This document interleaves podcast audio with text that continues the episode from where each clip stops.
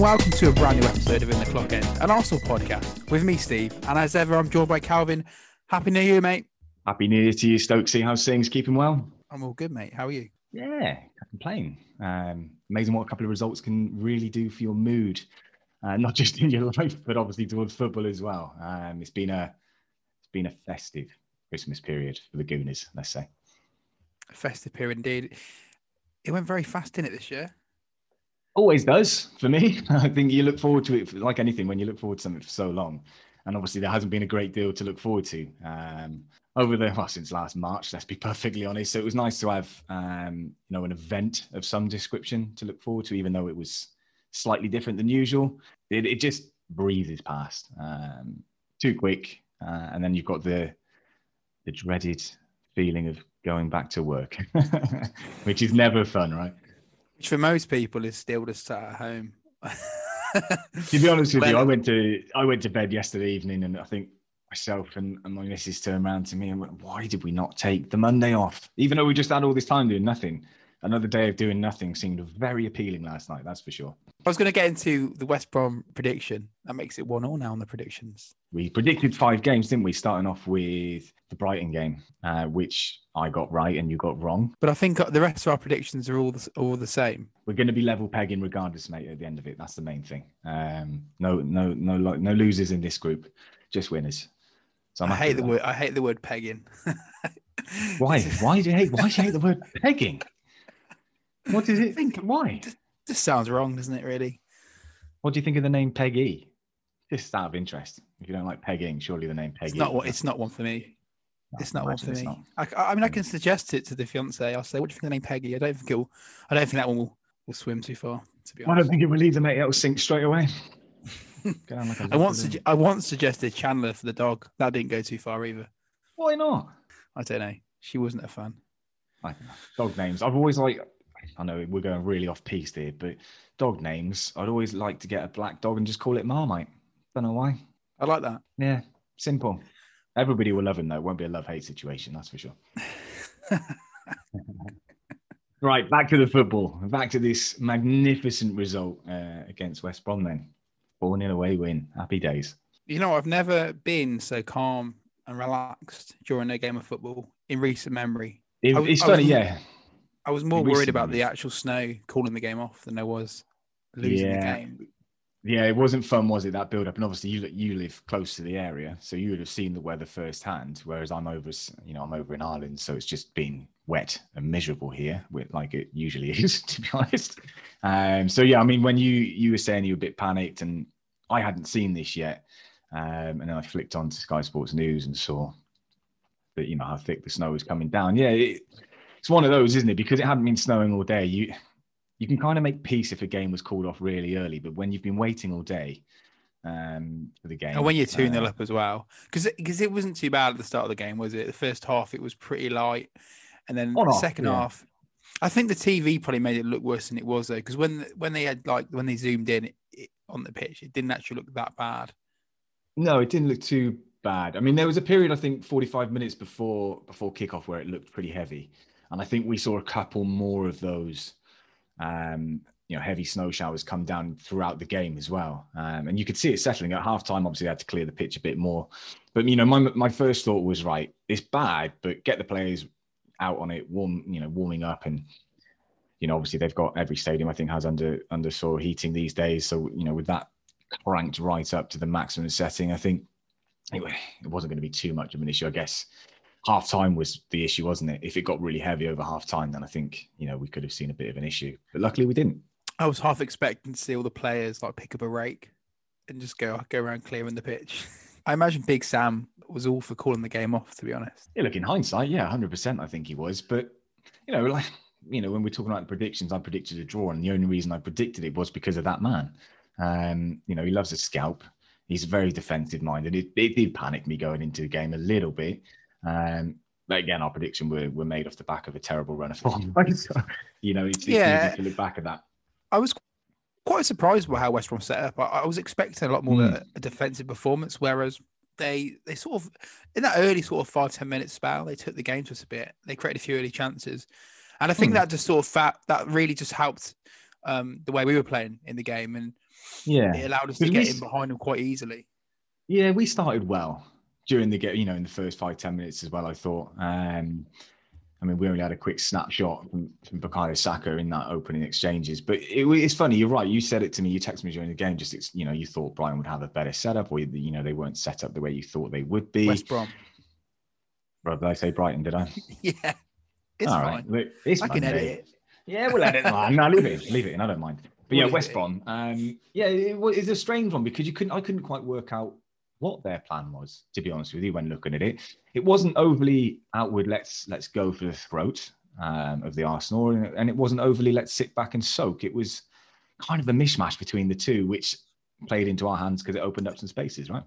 It really did. Like I was watching when they played Liverpool, and they just sat mm. back all game mm. and nicked a goal, and, and I fully expected that sort of setup, and it was, like you said, a complete mishmash. I don't really know what they were trying to do, uh, but either way, it worked for us really well, and we were able mm. to exploit them. And and get in behind them and create a lot of good chances and, and really dominate the game, to be honest.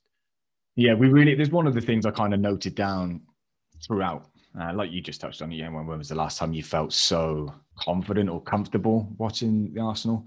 Uh, but yeah, the you know, keyword was just we dominated the the entire game from start to finish. Um, I mean, this is one thing which is coming a little bit frequent now, and I keep saying this to you on on pods after games, and it's Leno was again very quiet and very, very quiet. And he has been, other than the odd save here and there. If you look back at our last three, four games, I've not not had a, a massive amount to do, and that's that can only bode well for us, you know, because having a good, solid defense is is a good start for us. So, you know, I think our problem most of the season's been going forward, not at the back. We looked solid from front to back. We, we looked like a mm. solid uh, outfit. And I mm. thought having four at the back, it looks so much better. I hate having five at the back. The formation of what was it like a four two three one? I really I really like it. Having mm. having that number ten yes. has opened so many doors for us. It's incredibly underrated, isn't it? Um, I know I've said it to you for a number of times off off the pod and on the pod, and that's you know one of the the most obvious things. Like I just said, we we were lacking going forward, but it was that transition player that we just didn't have. We didn't have that link that link between defense and attack. And I think I said it's you one of the worst things we haven't done as a club uh, in recent years was actually replace Santi Cazorla because he was the, the magician at that. And look, I'm not going to project too much onto Emil Smith Rowe, uh, but what we've seen in the last few games there is everything you want to see, right? It's so encouraging and just so refreshing um, to watch him play it, because it's the it's the bursting runs that he's making um, ahead of the forwards. It's that's what we had. I mean, that second goal was mm unbelievable. We let's get on to the first goal first. Um, yeah, yeah, first thing, yeah, let's sure. let's do first things first. Let's do uh, first things first, shall we? Um, the first goal was unbelievable, wasn't it? What an individual um, moment of I don't even know what to say. Brilliant, incredible. It was. I think Rob Holding got the assist for that as well. fantastic, fantastic assist from from Rob Holding. But no, it was one of those, wasn't it? I mean, even the first take on was positive. Um, and, it, and, again, it touches into you know the key word that we we discussed a number of times, Steve O, and that's uh, just taking some risks. Uh, and he's done that. You know, he took took the player on once, stopped, decided to take him on again. Um, so that right back, or you know, he didn't have a, a you know a blinding thirty seconds there for sure. But yeah, I mean, look, even when Tierney came bursting into the box, we we all saw it there. You know, the possibility of that right foot you know further into the far corner. But you understood straight away that it was his weaker side. But when he hits it, you knew it was in. You knew it was in straight away. Uh, you never expected it. You were you're almost anticipating the cross, aren't you? And yeah, you're oh, expecting it was, a, it was, a cross it was incredible. You can always appreciate the pretty goals like that second one, which was you know fantastic football. We'll come on to that shortly, but sometimes you can't just beat an individual bit of brilliance and a screamer. Um, you know, we all love a rocket into a top corner. We need a song for Kieran Tierney. Has he got a song? I have no idea, to be perfect. What about like you know, like the tune of Mrs. Robinson, like "Here's to you, Kieran Tierney, Arsenal love you more than you will know." that could work. It could work, yeah. I mean, look, if you want to, if you want to create a YouTube channel to start creating some songs for people, I mean, be my guest. I wouldn't be my cup of tea. That's for sure. But anyway, let's let's you know we could talk about this all day. Let's let's get back to uh, the second goal. Yeah, the second goal. The second goal reminded me of Vieira's goal at Anfield in 04 oh, yeah, I know it exactly the one you're talking about. It really did come out of nothing, but his his first ball. You know when he received the ball and he played a tight little, you know, ball with his right foot first time. I believe it was into Lacazette. I think off the top of my head there. Yeah, and I think he, yeah, that set the move. And it, but it was like I touched on earlier. It was his you know, far too often do you see an Arsenal player just make a pass and they admire the pass and they don't move. Whereas, you know, he's played that first time with pace, but he's played it whilst making his first move to sprint forward. And that's what ultimately makes the goal. It's not only just his first pass to to get things moving quickly, it was his his burst of a run into the into their penalty box, receives the ball, and his first touch with his left foot on the run. It was lovely, wasn't it? It was a massive moment in the game as well gave us that breathing space that we needed. And from from then on in, we never looked like you know losing the game. There was a brief spell, second half, first five minutes. West Brom had that goal disallowed. Um, you see how far offside he'd actually gone. I did wonder. I did think, he, how did he get through so easily then? But he's he was a good few yards offside. That's why. That's how we got through so easily. But yeah, it's funny, isn't it? Because that you know that very first couple of minutes of the second half reminded me, funnily enough, of the the Brighton game. Um, when we came out after the half, a little bit sloppy in that first minute, but then we just it's like we you know we had a little wake up call after both the half times and then went on to kill the game. Um, because it was, it was we, the same situation. We reacted really well, didn't we? It looked difficult out there. There was there was a few wayward balls. I remember I oh, think it might have been the first half when like Holding sort of like, tried to kick it and it went out for a corner. like oh, I did see. I, I don't think that was conditions. I just I don't. know. it's one of those you watch. You're like, what? How did how have you managed that? Ball. I think he was skate- incredibly off balance. No. Yeah, the ball was just skating around. You could tell it was difficult out there for them. Um, they always say that they don't really. Can you do it on like a wet, windy night away at Stoke? Well, we did it in a, a, a snowy, snowy, windy night up in West Brom. So speaking of the conditions in the snow, I was thinking this at the time. Um, you know, when you're comfortable in a game, your mind can wander, as it does.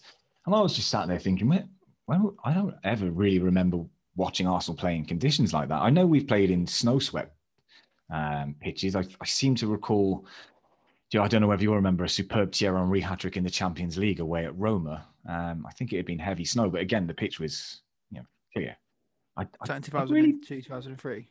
Think so. Yeah, that lovely blue yeah. away shirt. Yeah, that free kick. The, yeah, yes. yeah, yeah, that. Um, we wore, I remember because we wore the white, the white shorts.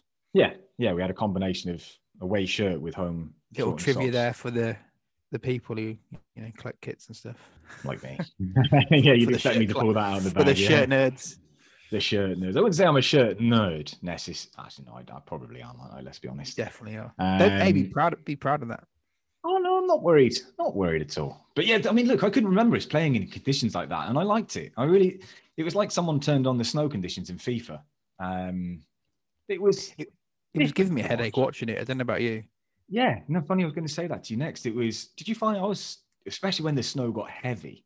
It was like watching through static, TV static at times. And I, was, I found Literally. myself squinting a couple of times. Yeah, no, I, I, said to my, my fiance, it, was like a game of FIFA. And, I, and usually when it's like I turn it yeah. off, I'm like, I can't play this because it gives me a banging headache in it. Yeah.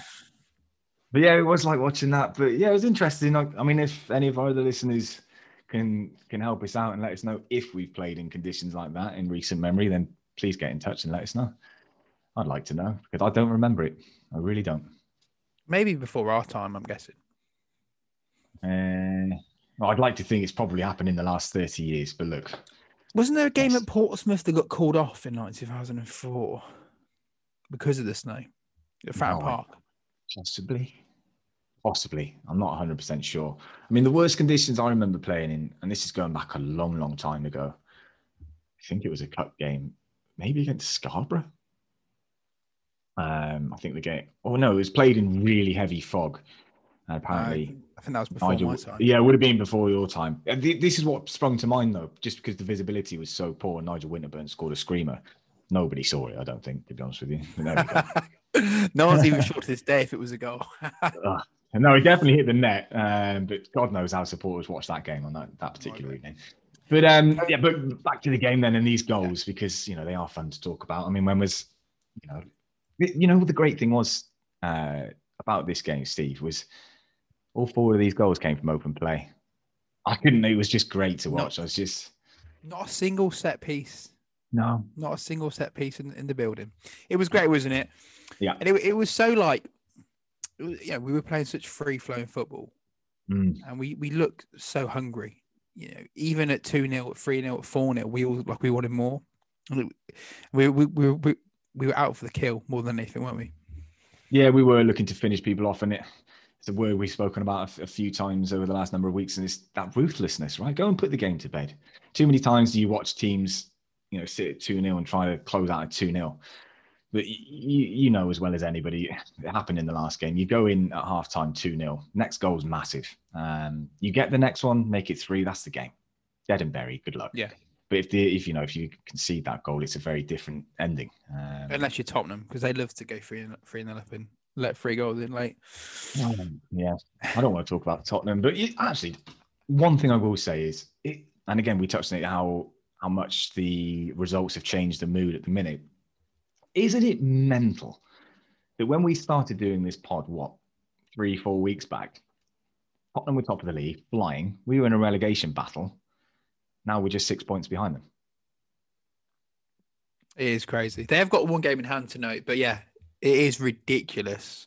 Mm. If you if you think of like how far you know, Chelsea were ahead of us before, I remember there was a clip and I put it on YouTube. Um, I put it on on Twitter of their fans saying like we were in a yeah. relegation battle. They're going for yeah. the title. They're now sat yeah. three points ahead of us. How things have changed. A crazy, crazy season. And if you look at, like, I mean, look how it's really, really tight. The most of the table, and you know, I think the bottom, I think the bottom three might even finish as it is, really to be honest with you. Um, but looking Sheffield, at the rest of it, yeah, it's like Sheffield United and West Brom are down. Yeah, and I think it's crazy. I think it's between Fulham and I think Burnley. I think Brighton will stay up. I think it's between Fulham and Burnley. Yeah, yeah, I think you're right. Brighton have been poor, uh, but if you look at look at Villa in seventh, and you've got one, two, three, four teams sat on 26 points. It is just so incredibly tight. I mean, you go from Tottenham in fourth, obviously, like, like you said, they've got a game in hand. So City have got two games in hand um, on 29 points in fourth and fifth. And Everton it, obviously easy, on 29. Yeah. It's easy to say now, but let's say we won one of our kind of five home games that we didn't win. You win two of them. Mm. You know, very you're different. looking next completely. And it, I still think that top four is going to be very tough. But you look at you know, mathematically, it's completely on and that's what you want. It's I know it killed us as Arsenal fans usually the hope. It's nice to see it come back though. I lost all hope there for, for a bit, and I think a, a number of us did. Um, we look like a completely new team. Like touched upon Lacazette and his two goals. Mm. I think if I think if, if, we go back to maybe like November time, I mm-hmm. think he'd have probably missed one of those. Yeah, second one, I don't know how much he actually really knew about it. Yeah, the, the first the... one, he, he, he just hit Good it finish. wow, and you can tell he's got his confidence. He's got his confidence back, hasn't he? And uh, we both doubted him a little bit, um, maybe a little bit too critical. I don't know. It's, a lot of it's reactionary, isn't it? When when you see yeah. a player and, and they're and they're not playing well, you, you get frustrated.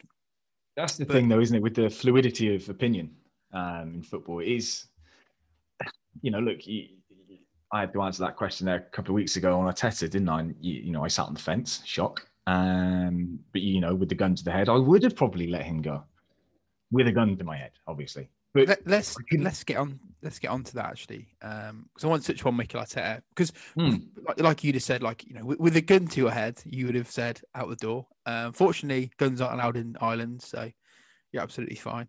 Um, yeah. Before Chelsea, we were winners in seven and our, our mm. senior players were pretty much in hiding, and mm-hmm. we were sat just above the relegation zone. So I don't think it's unfair.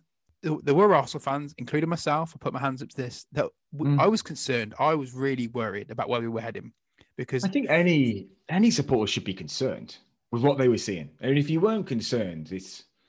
I mean, look, it's it's easy to say, yeah, get rid of the manager. We don't want to be that club. Blah blah blah. But there was always, always for me and that was the stumbling block for me. It was the caveat of who else can improve this current group of players? Like, and I'm convinced it's. And it's funny, isn't it? Because you look again, three wins in a row here. Um, your opinion. Seven days and, in football changes so much, doesn't it? No, it's, I mean, it is you, insane. You look at Chelsea. You, you look at Chelsea, and two weeks ago, mm. they were, you know, going for a title challenge, and now they yeah. t- talk, it talks about Frank Lampard losing his job. It is, it's it, football moves so quick. It's incredible. It really does. Yeah, it really does. And I just think you know if you, I think supporters should be fully entitled to to change their opinion. There's no harm in changing your opinion or your views because you again, it's a reactionary kind of sport we often talk about hindsight. I think it's our favourite word mm. on the podcast. Um, Probably. And it, and it's all well and good. These Arsenal fans coming out now saying, "I never doubted the manager." Mm. Well, of course we've won three. We've won three in a week, you know, and, and we are in a much healthier position. But I don't like sort of out. Yeah, you don't want to ostracize. You don't want to ostracize. Like for you, for example, yeah, you were fully more so than I was Arteta out, which is your opinion, right? I'm not gonna. I'm not going to ridicule you for having that opinion because I could see the logic behind it. There's there's logic and there's you know, there's clear arguments for both sides of the camp. Um, yeah, absolutely. And I, I, I don't think what I don't think it's fair to out fans because they have that opinion. Don't, don't get me wrong. I'm not one of these people going around wearing an Arteta out t-shirt. Mm-hmm. And I always said that I really wanted it to work for Arteta, and I, and I like, and I really, 100%. as a manager, and I really like him. But I just felt like maybe he was out of his depth, and I think that's a valid Possibly. argument based on it what is. I was seeing. But there's absolutely no harm. I had reservations when he was, as I've told you, like when he was made um, the head coach at the time or manager, whatever you want to call him now. I had my reservations purely because of the lack of experience and how far we'd fallen. I thought the club was in shambolic state. Yeah, no, absolutely, and I, and I don't think we are out of that position yet in terms of no the running of the club.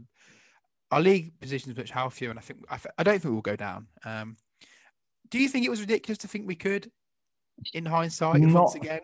Again, in hindsight, no, I'd still say no. Um, I, th- I, think you'd be far too arrogant to suggest otherwise. Again, that's just my personal opinion, but the form was terrible. Um, and, and, you didn't, you really, let's be honest, we didn't see it changing um, anytime soon.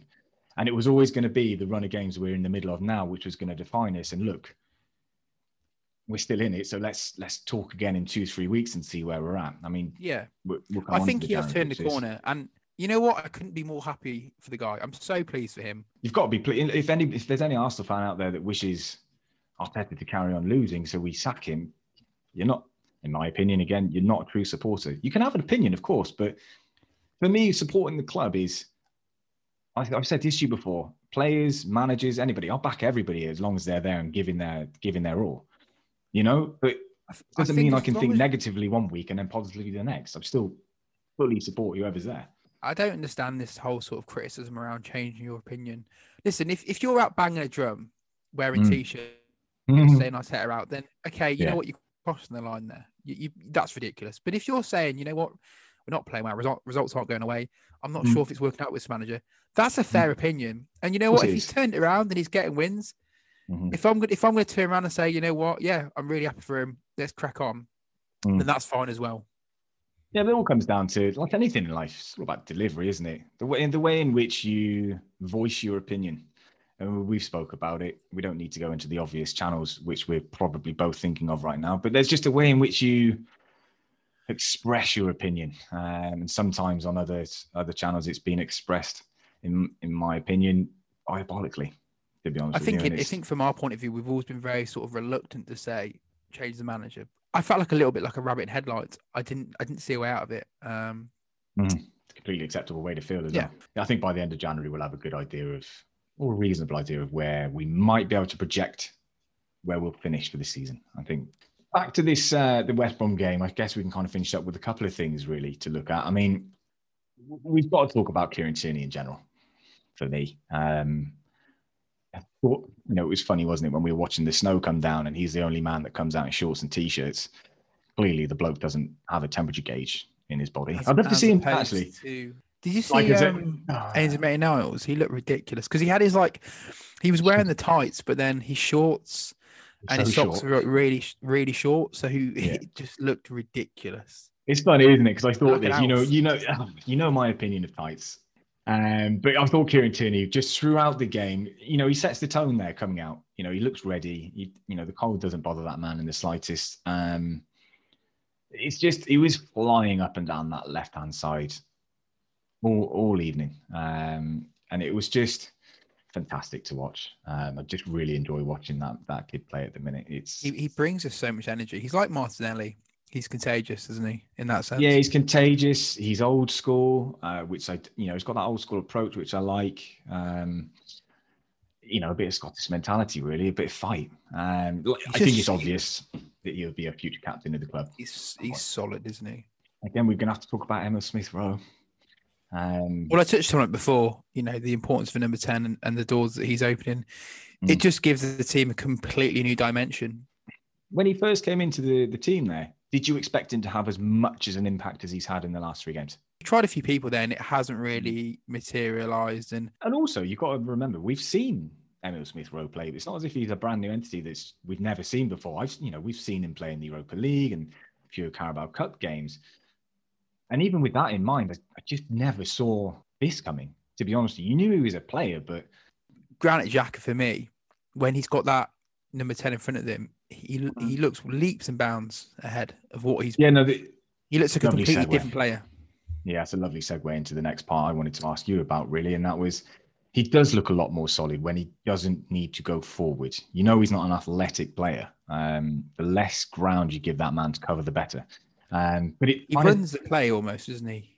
Yeah, and I thought Ceballos had one of his better games for us as well the other day. Um, you know, we spoke about yeah, it. We, I don't really mind if he stays or goes, and from what I've seen so far, I've only seen a you know handful of pots uh, of decent performances from from him in the in the lineup. But he did look good. I loved his celebration as well. I think it was out, the, in the background. yeah, like yeah, his passion. I love that about him. You can't fault that. No, he's always been like that as well. He celebrates, you know, other people's goals like he scored them himself. You know, which is great. I remember, I'll never forget his FA Cup when he's on the floor. It's great. Um, oh, it's brilliant. Yeah, gotta love that brilliant. energy from him. But speaking of that, obviously Xhaka, and speaking of the centre mid,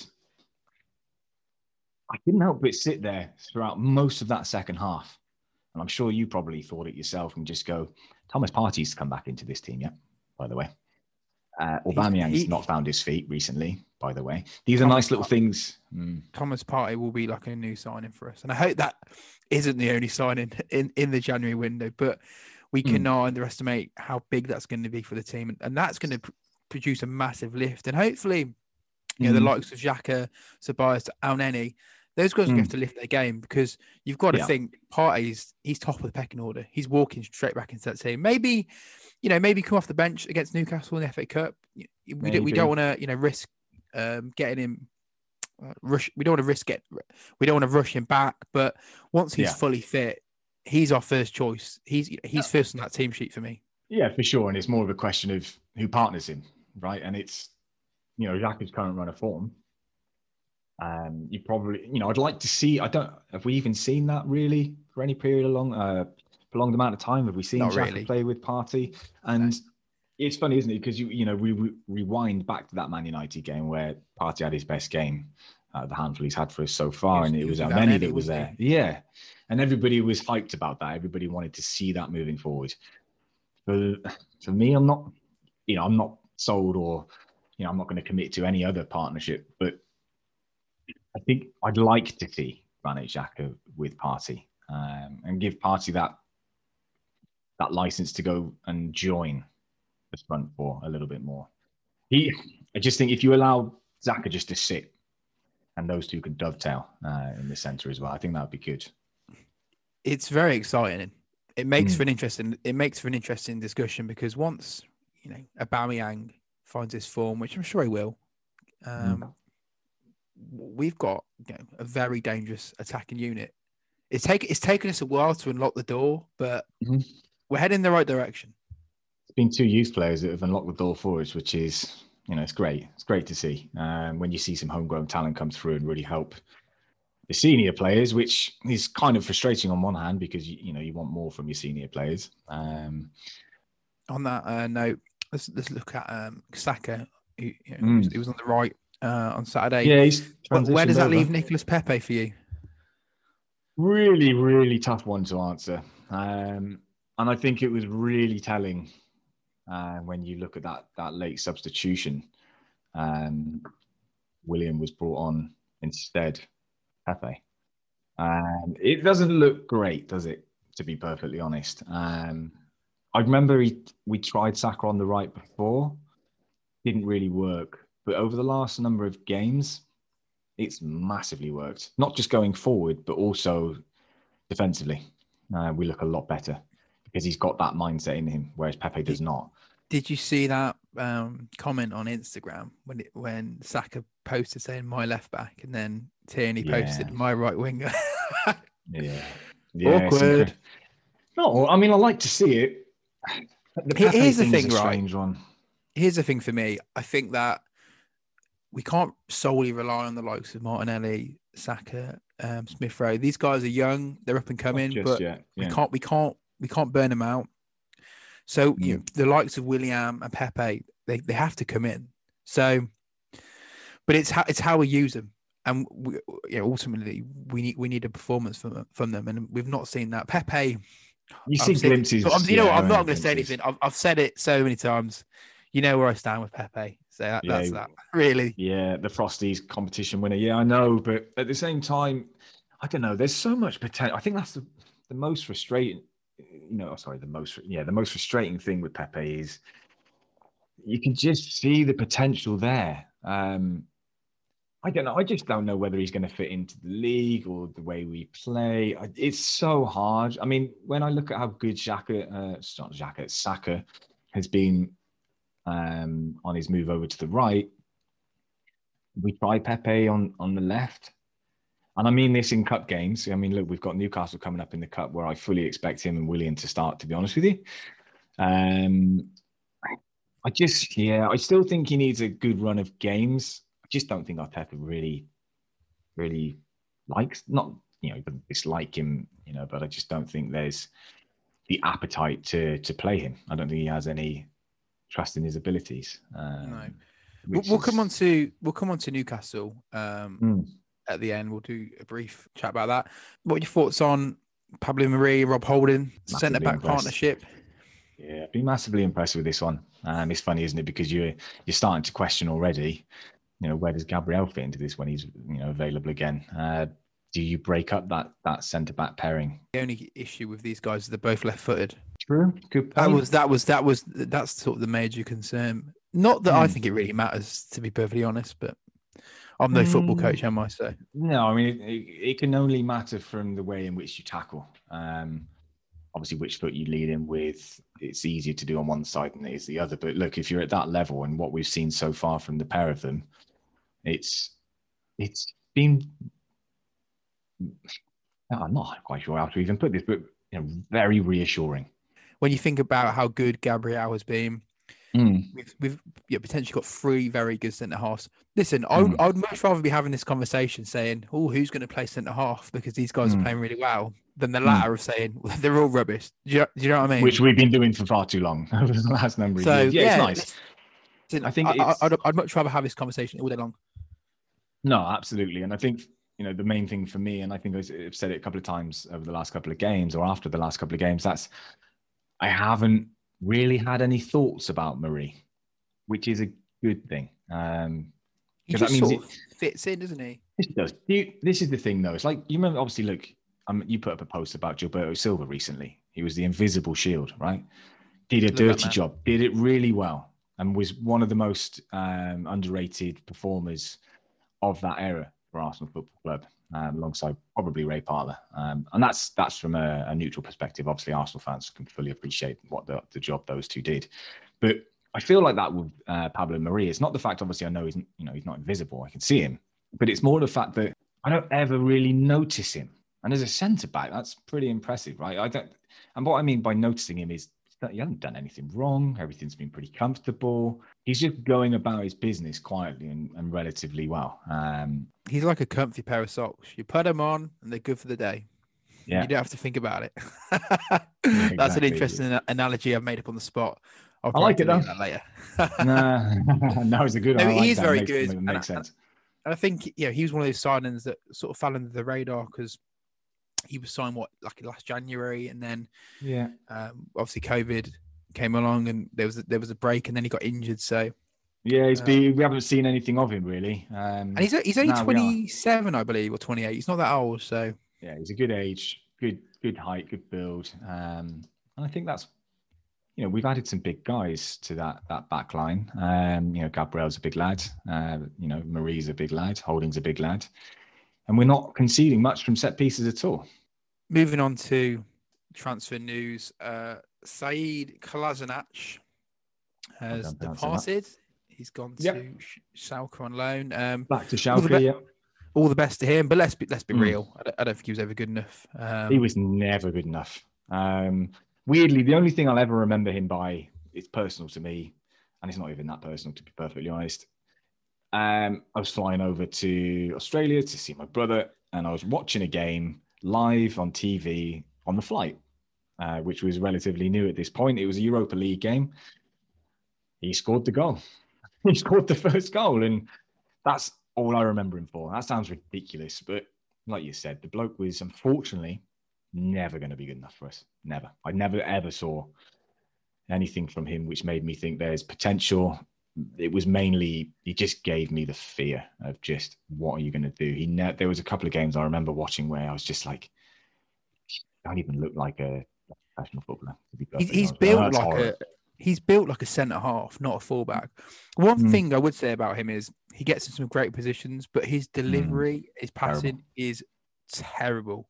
Yeah. Um, so you know, all the best to him. In today's news, Fiorentina are looking to take Lucas Torreira on loan with an mm. obligation to buy. Um, what what are your thoughts on that?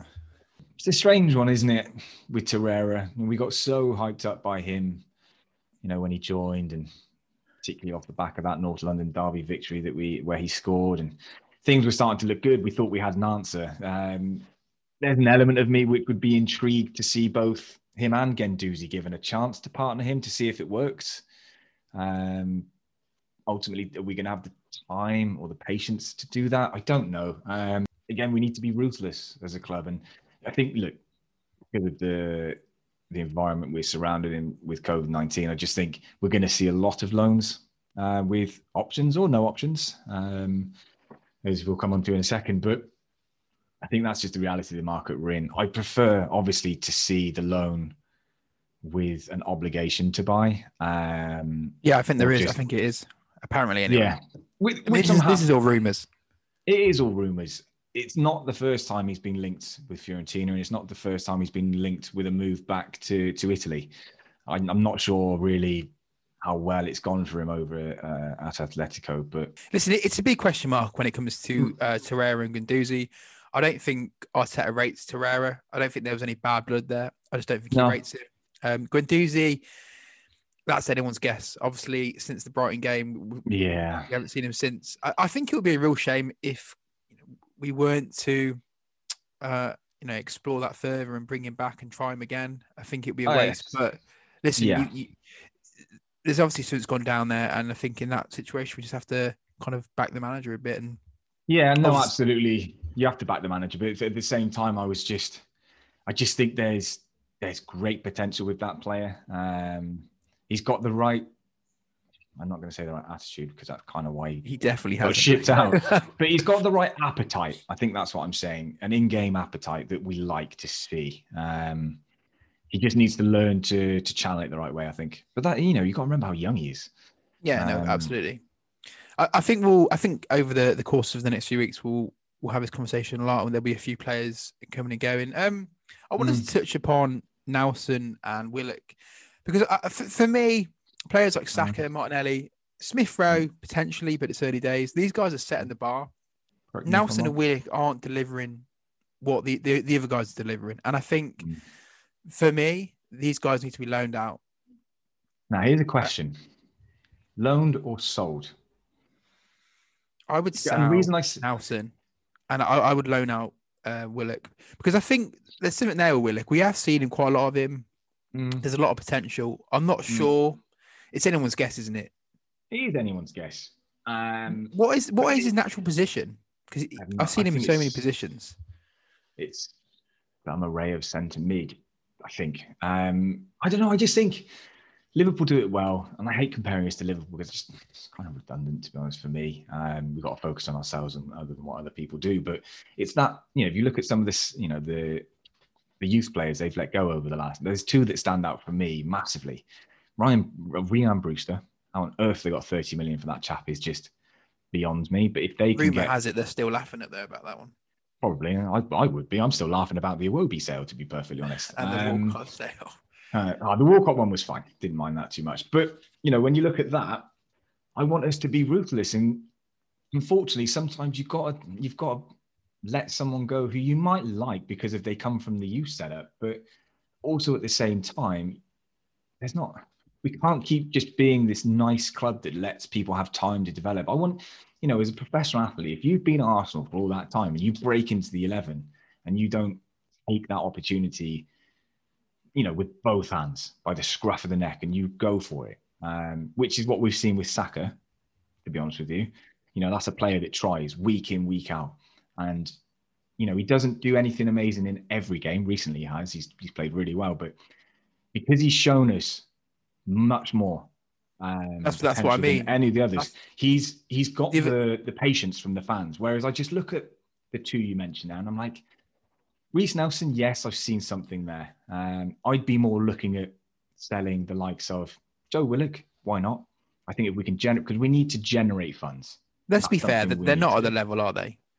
And they're, they're both, I think they're 20 now. So, you, Good like you said, do we Mm. wait or do we, you know, do we stick or stick or twist? Um, it's interesting is actually because in the news today we've been linked with uh, Norwich's Emi Buendía and a and a Yeah. cash plus player swap deal, uh, Who's the player? including Willock or Nelson. So Look, there we go. Again, look, I, that's a situation where I'd happily back the manager. And look, I don't know enough. I don't watch the championship. Um, I wouldn't No, sit there and watch Norwich, either. even last year when they were in, in the league.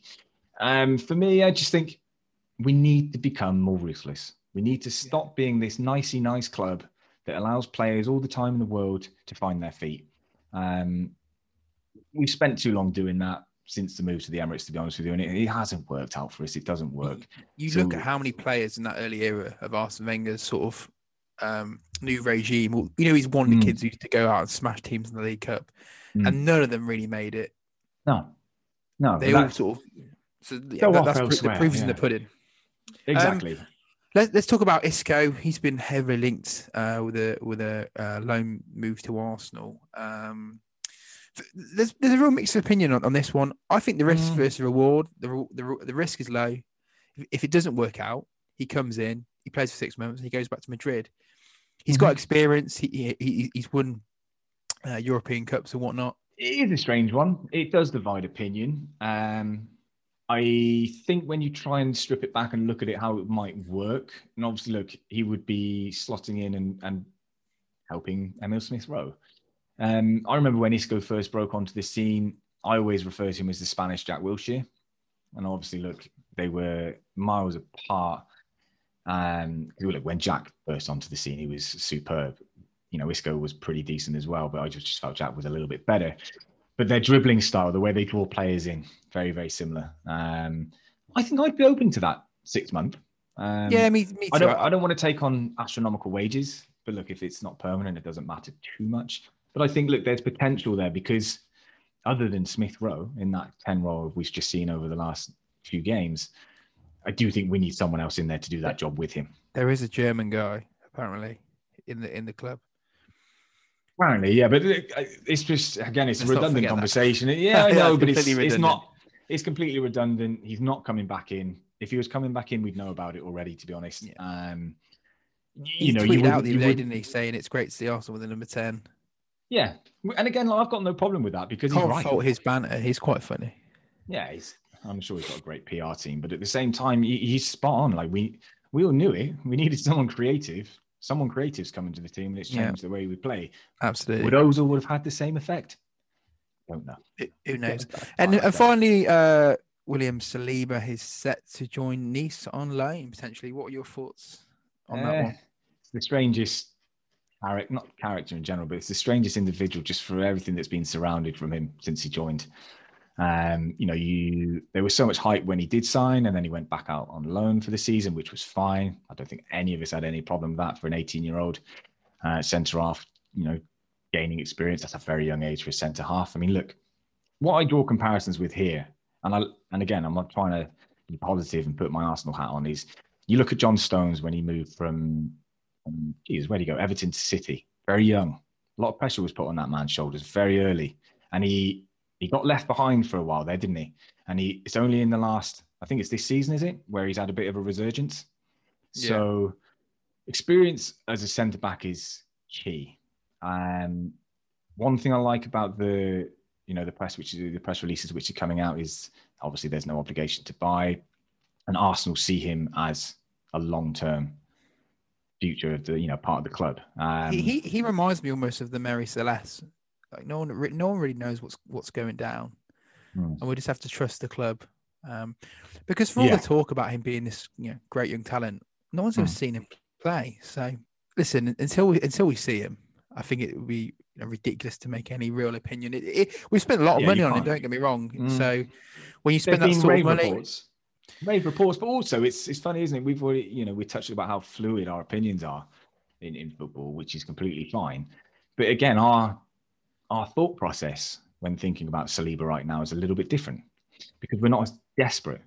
Like I think that was no. the problem when we signed Saliba. At the, you know, that's going back on you know quite a while now It wasn't obviously last summer, it was the one before. We were desperate for a centre half. So we all projected our future onto this guy and hope for the best because we were watching the likes of Mustafi and Luiz clown every single week. Now, you know, we already spoke about it earlier. Mari and Holding have found this degree of consistency, and you've also got Gabriel to come back into, you know, there's three centre halves there which you can rotate nicely. Yes. Um, so I think I happily see him go on loan it's a podcast first today. We've actually got a couple of questions. A couple of uh, questions you, you, got because I just don't have anyone on my Instagram or Twitter who takes any interest in, in what I post. So I barely pay any interest in you as well, mate. but no, no, um, I'm only, only only messing with you. But yeah, we got a couple of questions in. Um, obviously one from uh, Rocky Nico, who is for our recent listeners who haven't listened back, he appeared on one of our podcasts there a couple of episodes ago. We'll have to get him back on again soon. He's always a very insightful man. Yeah, he is indeed. But he he sent through a question to us, so let's just just read it out. Uh, what are your views on that we have to be that club that sells to buy, uh, and then it looks more likely that we have to loan in players? We touched on this briefly earlier, but yeah, how do you feel about that that kind of approach where we're having to sell in order to buy? It sort of baffles me that we are apparently in this financial position um, when we've got one of the wealthiest owners in the in the game. Um, one of the um, wealthiest owners with the shortest pockets, though. Unfortunately, you, have got to. It, when you look around at the, the, likes of Man United, Chelsea, Liverpool, Tottenham, mm. they don't seem to mm. they don't seem to be having any financial difficulty. So, to me, that says to me, that rings a lot of alarm bells as to why we are in this position where we are having to, to buy to sell. Do you know what I think? Yeah, yes and no. Um, for me, it's a case of you know, there's two kind of you know contributors to why we're in this position as a club. We you know we touched on in a previous podcast. We've spent a lot of money in the last three four years, and we've spent it absolutely terribly. Um, and another thing we just spoke about is being ruthless in letting players go who just aren't going to fulfill the potential we think they might. And that's what that's what ultimately drives my view of stop loaning players to hope for the best and just be more ruthless. And well, well Mikel Arteta summed it up this like last week, saying like we, mm. we've got too big of a squad and we need to get rid of a lot of players. So I guess it's sort of like one job at a time, isn't it? It, it is one job at a time, but it, I just want us to. It doesn't look when you're a self-sufficient club like Arsenal really are, um, and that's that's effectively what you know Rocky's saying in his question. It's a case of you know we're having to sell or release players because our wage bill is is massive. Our squad is ridiculously big, um, bigger than most. It's not for um, a vast amount of quality though. Quality. Exactly, um, but it comes back to right. Let's you know if you could you know let's you know I'm just going to project a little bit and hypothetically speaking, if you could sell both Reiss Nelson or Nketiah, one of those two, and Joe Willock for 40 million combined, 30 to 40 million to be kind. And again, I'm, I'm using these kind of Liverpool figures. You know, if you can get 30 million for Ryan Brewster, 15 million for Jordan Ibe a few years ago, 40 million for a lot of them is quite cheap. 40 million for those Maybe two in players, a pre-COVID yeah. world. And you got to think, yeah, this this is the yeah, that's the other contributing factor I was going to touch on. It is you've got to look at the the facts of what's going on around you. It's Nobody's been in stadiums for you know nearly a year. Um, match day revenue, we're, we're the second largest. Tottenham might be up there with us now, but you know, 100 million match day revenue gone. Um, these things are always going to unfortunately buy into us. Yeah. And you know, obviously, we have spent a lot of money and we've spent badly, but mm. In my opinion, we, we, shouldn't be in such a dire financial situation because every be. club, every mm. club is in the same position as us right now. Every club is dealing with COVID and not having fans mm. there. This is not mm. unique to Arsenal. It's not unique to Arsenal, but unfortunately, it's having a really detrimental effect to to our club because of the way we've gone about our business the last five, let's say five years. I mean, how many signs have we made um, for these deemed to be experienced players on massive wages? Um, that I mean, look, you only got to look at Mustafi, Ozil, Kolasinac came on a free with astronomical wages. Uh, great to get them off. I know we're paying a part of it, but you know, there's a number of players that we have in there where we've always looked for. Mkhitaryan, sorry, is another one that's just popped into my mind. Where we've looked for this short-term fix, just hasn't worked. It just yeah, oh, absolutely. Worked. And I think, but I think that's a lot to do with the business model um, and and the running of the club. Um, and that's what, when that's you say it's funny, isn't it? Because when you say business model, I honestly don't think we really had one in that period where we dropped out of the Champions League. We chased that Champions League, like, and it was, you know, you could kind of understand it the first two years maybe, but we needed to, as a club and as a fan base, just accept the fact that we were a Europa League side and we needed to rebuild. Uh, we didn't. We tried to go for the short term solution, and unfortunately, it's come back to bite us in the ass. Yeah, no, I agree. Getting on uh, to the second question. Yeah, uh, from came, Ollie Wise. Yeah, came in from that Ollie Wise on Instagram, um, and Ollie wanted to know from both of us, quite a simple one, really. What's your favourite Arsenal shirt from the last ten years? Now he didn't say whether it was home or away or the third shirt, so I'm just going to allow you to pick your favourite one first. You know what? It's a toss up. There's there's two for me. It's the 010 11 shirt it's it's a toss up between that one and this season's because yeah. I love this season's shirt as well. This shirt's yeah, shirt this... is so nice. They're actually very similar. If you if you take away the red pattern, True. they're pretty much identical. no, I was. It's funny. I was thinking that because of the round neck white collar. Um, but I'll go with this season's. You're going to go with this season's in the last yeah. ten years. Uh, okay, no, that's solid choice because, like you, that 010 uh, 11 home shirt, and for the non kit geeks, kit I can't even speak, Kit Geeks. Um, that was obviously associated to our famous win over Barcelona. So there's nice memories attached to that shirt yeah. as well. For me, I've told you, I've said this a few times. I've always liked an element of blue in our home shirt, just a bit of trim here and there. I do like the 12 14 home kit where we beat. Yeah, that was City. that was a great shirt. To be fair, um, I'd back that as well. To be honest, that was a lovely shirt it's a tough one. I mean, I've always been a fan as well. Some of the, I mean, look, unfortunately, in the last 10 years, there's a lot of Puma crap in there, isn't there? I, I would disregard every Puma kit because they are disgusting. I would That's... bar two, maybe three. no, maybe, I think they're... they're all, I look at them and think one of the worst was that the 14 15 away shirt, that stripy blue shirt vile. The, oh, disgraceful! That third kit, yeah, was horrific. Um, I I did like the away kit that went that season. Obviously, we won the FA Cup in that against 14, Villa. 15 away shirt. Yeah, let's yeah. let's do away kits as well. Why not? For, for yeah, for go 10. on. Um, yeah, you, you're getting your money's worth here, Ollie. Um, what was so, our, yeah, favorite, what was our away shirt? Hmm. You know what?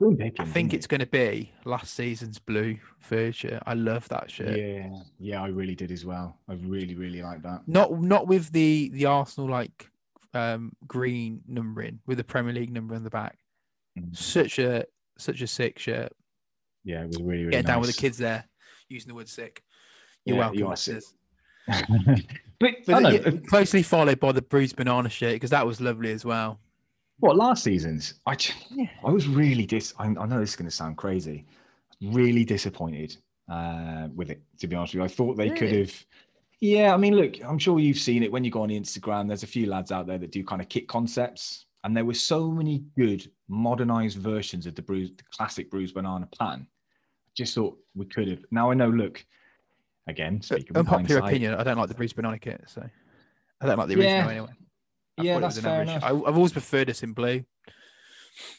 I've always liked this in blue um, as well. I think the away shirts traditionally should be blue or yellow, and I know that what, we've had. What some, would you go for your? What would you say is your your favorite away shirt? Favorite away shirt. I'm going to go with the 2013-14 Nike yellow and blue away shirt. Mesut Ozil's first season. It's Sunderland, was wasn't it? Yep. With his assist. Yep. That yep. that is a good shirt. The only thing I don't like about that shirt is the collar. I, I don't like collars. I like round round collars on shirts. I don't like anything other than that. I like a stiff collar. Um, the floppy one, and you know I say this when you go back to the Invincible season, very similar shirt to that one, obviously the 13 14, same color uh, combination. It had the worst collar in the world. Yeah, it's rubbish. Uh, but yeah, that'll be my pick then. I go 13 14 night. That was uh, a good kit, to be fair. And I, I love the socks yeah. as well. Yeah, there's something about hoop socks. It goes back to that Dramberg 95 era, doesn't it? The hoop Just socks for me, anyway. Scroll up a little bit. I also really rate the the 10 11 yellow and burgundy. I think if that was yellow and blue, that'd have been on, on, on the money. Yeah, I hated the the color combination on that, unfortunately. Yeah. And there we go. Cool. Well, that's that then. So what what's coming up next? Who's next? So next up, next up uh, is Newcastle. Um, I'm not even sure what day it is. FA Cup. It's the, FA, FA Cup. Cup We're yeah. Saturday at five thirty. Um, Fabulous. Yeah, cool. So look, I'll leave you one last question then before we leave it. What you love one last on... question, don't you? I love, love, it. Yeah. Go on. The what... listener's probably thinking, "I'm done now," and you're asking one more question. I know, but I think it's a good one. no, go on, go on, mate. What kind of lineup do you want to see in the FA Cup? You don't have to go into mass detail. Uh, and also, what are your you know thoughts in general towards the FA Cup this season? As always, I'd love to win it. Yeah. Um, you know, when you're when you're gifted Newcastle at home, there's no reason why you shouldn't be looking to go into the next round. Mm. Um, squad wise, I'd like to see. You know what? I'd bring in Willian and Pepe, get them some yeah, minutes, same. try and get some confidence. Maybe starting same. Kelly here at front. Um, yeah. Maybe bringing bringing Willock mm. a midfield partnership with maybe Xhaka, Elneny. Actually, you know what? Thomas Partey could be fit, so potentially bring him in or have him on the bench, and then back four, bring Luiz in, Gabriel. Oh, Gabriel be back? Gabriel might be back. So, I'm not sure because he's got he had he had the the COVID, didn't he? So I, I think we've got options. So sure. you can maybe bring Ainsley in. in um, yes. I don't want to see bloody Mustafi and Sokratis, but I'm sure we'll probably see them as well. What What about you? Oh, yeah, I mean, look, not that the FA Cup's lost its touch for me. Um, I just, I don't know. It's such a strange one because every I love a trophy, and you know we loved winning winning the FA Cup last season. It was the happiest moment of 2020 from an Arsenal perspective. Um, yeah, I'm happy to kind of just go with it um, from a cup perspective. Much like the Carabao Cup when it was there, I didn't really care if we lost or not. And how dare you? I'll take it on a game. Yeah, I, I blasphemy. Just, it's just I just think winning a cup's great. I just think there's bigger fish to fry um, from Arsenal's perspective, and I just think I wouldn't want to be risking certain players in the FA Cup. You know, when there's and that will happen when you know the further in you get, the more invested you get, uh, and the, the more competitive it ultimately becomes as well and you'll see stronger starting lineups. I just don't want to risk us, uh, risk our, our lineup because if we can get some consistency out of this group of players, which we're starting at the moment, I wouldn't want to see them playing in the FA Cup, and I just want us to settle in the league. Basically, that's, that's what true. I'm saying. You, you, what I would say is, I think forgetting about the, the uh, an FA Cup run, I think winning mm. Saturday's game will be great for mem- momentum and some consistency. Hundred percent, and four wins on the bounce going into um, Palace mm-hmm. yeah, we'll be buzzing. And yeah, no, completely agree. Completely agree. Cool. All right, mate. Let's uh, let's wrap it up there, listener. Thank you very much for listening. Um, mm-hmm. We will pick this up after Newcastle. Thanks for for, for dropping by and, and giving us a listen. Um, I guess it's just great that we've been able to talk positively. Yeah. Over the last long may it continue. Was, absolutely. Um, and we'll be back, as you say, after the Newcastle FA Cup game. See you, mate. Bye bye. Cheers. All the best. Bye.